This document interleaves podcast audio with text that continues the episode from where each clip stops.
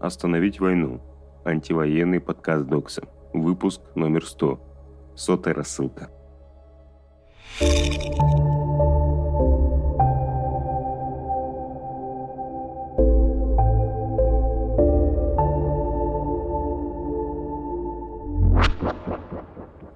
Привет, это бывший заливщик рассылки. Оказалось, что сегодня мы отправляем сотую рассылку. И я хочу, чтобы эта рассылка была особенной. Она коллективная. В ее написании участвуют пять членов редакции и новостников, собравшие дайджест. Сто дней подряд мы собираем новости в один дайджест. Пишем вступления, рассказываем о способах сопротивления и пытаемся придумать, как отвлечься от чтения новостей. Важно помнить, что война идет сто семь дней. сто семь дней идет вторжение России в Украину. Я читаю экстремально много новостей и, к сожалению, не могу перестать это делать. Я попросил своих коллег поделиться тем, какая из прочитанных новостей кажется им самой страшной. Сейчас для меня это новость про Aiden Aslin, Шона Пиннера и Брахима Саадуна.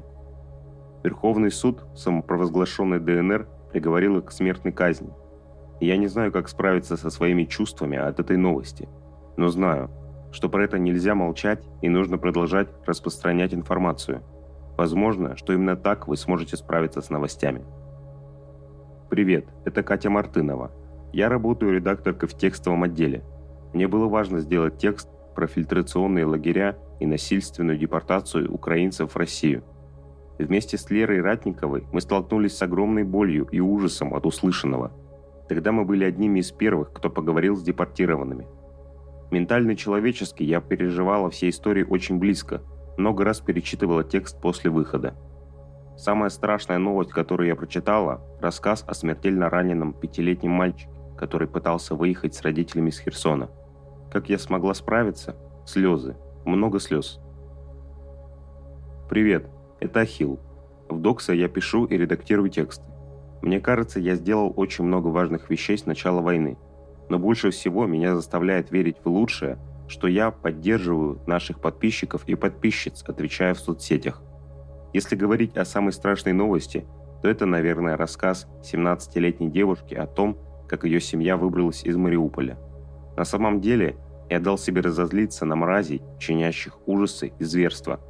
Вдоволь поревел, и так вроде удалось справиться с этой новостью, но вряд ли до конца, поскольку война всегда оставляет следы. Привет, это Gribnik. В редакции я с две тысячи девятнадцатого года, занимаюсь всем подряд, до чего дотянутся руки.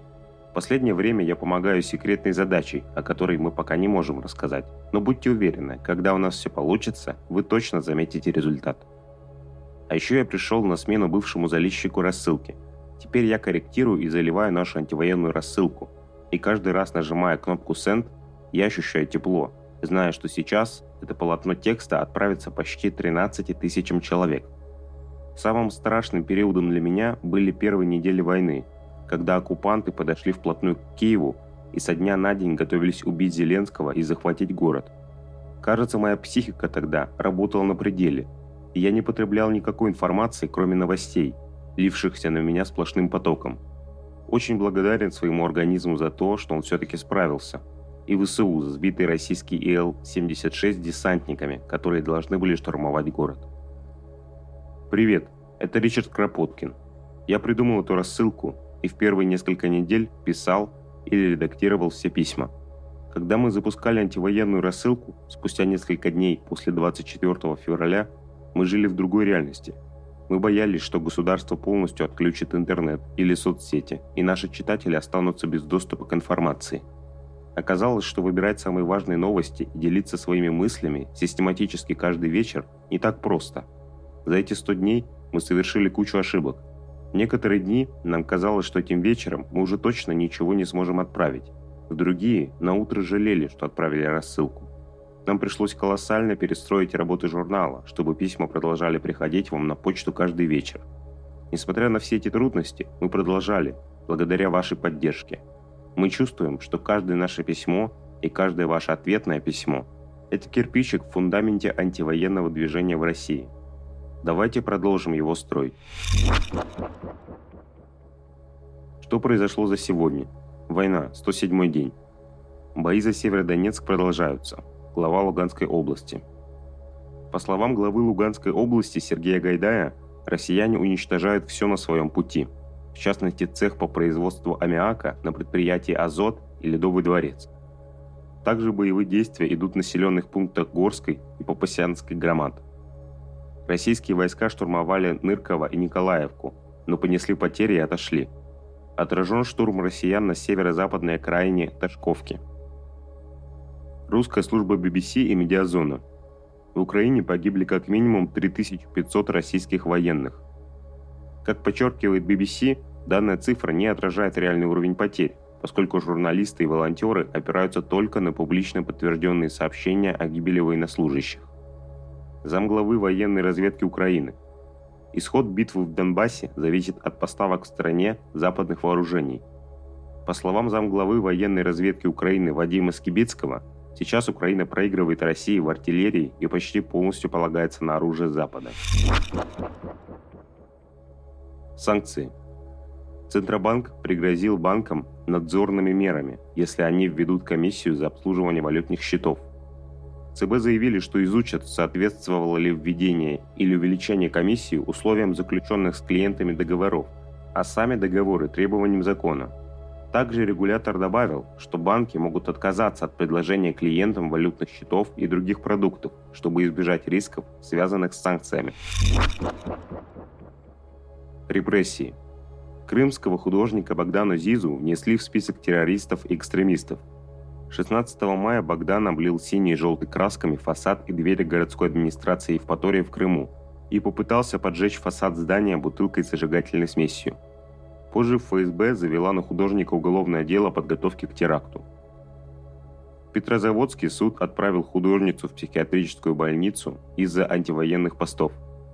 Городской суд Петрозаводска отправил на стационарное психиатрическое обследование преподавательницу живописи Ирину Быстрову, на которую в марте завели уголовные дела о дискредитации российских военных и оправдании терроризма. Под опекой Быстровой находится ее престарелая мать. Что будет с женщиной, неизвестно. двадцать третьего марта домой к Ирине Быстровой с обыском пришли сотрудники Следственного комитета и эф эс бэ. Обыск связывали с антивоенным постом в одной из соцсетей. Преподавательницу оставили на ночь в СИЗО. На следующий день суд запретил Быстровой покидать Петрозаводск, участвовать в публичных мероприятиях и пользоваться телефоном и интернетом, за исключением вызова экстренных служб и общения со следователем, адвокатом и матерью. Наше радио сняло с эфира передачу Бориса Гребенщикова после звонка прокуратуры из антивоенных высказываний музыканта. О премьере «Аэростата» объявили утром девятого июня. Сейчас страница анонса удалена. По словам Козырева, после анонса «Аэростата» началась атака возмущенных слушателей на соцсети и сайт радиостанции. В соцсетях распространились призывы протестовать против выхода передачи, а руководству нашего радио позвонили из прокуратуры и предупредили о проверке. После этого на радио решили не упускать «Аэростат» и извинились перед Гребенщиковым. Сопротивление. Сайт НИИ автоматизации производственных процессов эм гэ тэ у Баумана взломали. Сейчас он недоступен, но днем там красовалось антивоенное послание. Студенты Назарбаев университета в Нур-Султане пришли на вручение дипломов с политическими и антивоенными надписями на шапочках выпускника. Среди надписей можно увидеть слова «Поддерживаю Украину», значок мира и цифру сто семь. Столько дней прошло с начала полномасштабной агрессии России в Украине, а также изображение четырехлетней Айкорки Мелдыхан, погибшей во время насильственного подавления протестов в Казахстане в январе две тысячи двадцать второго года. Фонд «Нужна помощь» начал принимать пожертвования в валюте и написал инструкцию, как это сделать всем остальным эн ка о.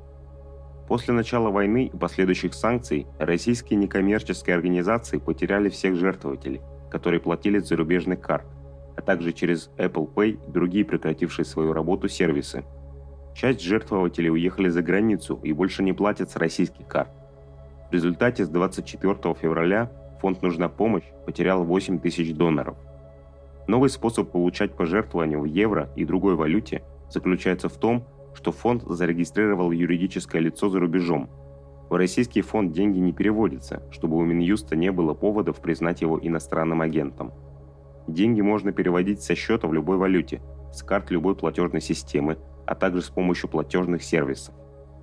В фонде также выпустили руководство для некоммерческих организаций, в котором рассказано, как организовать аналогичный сбор. Что можно сделать?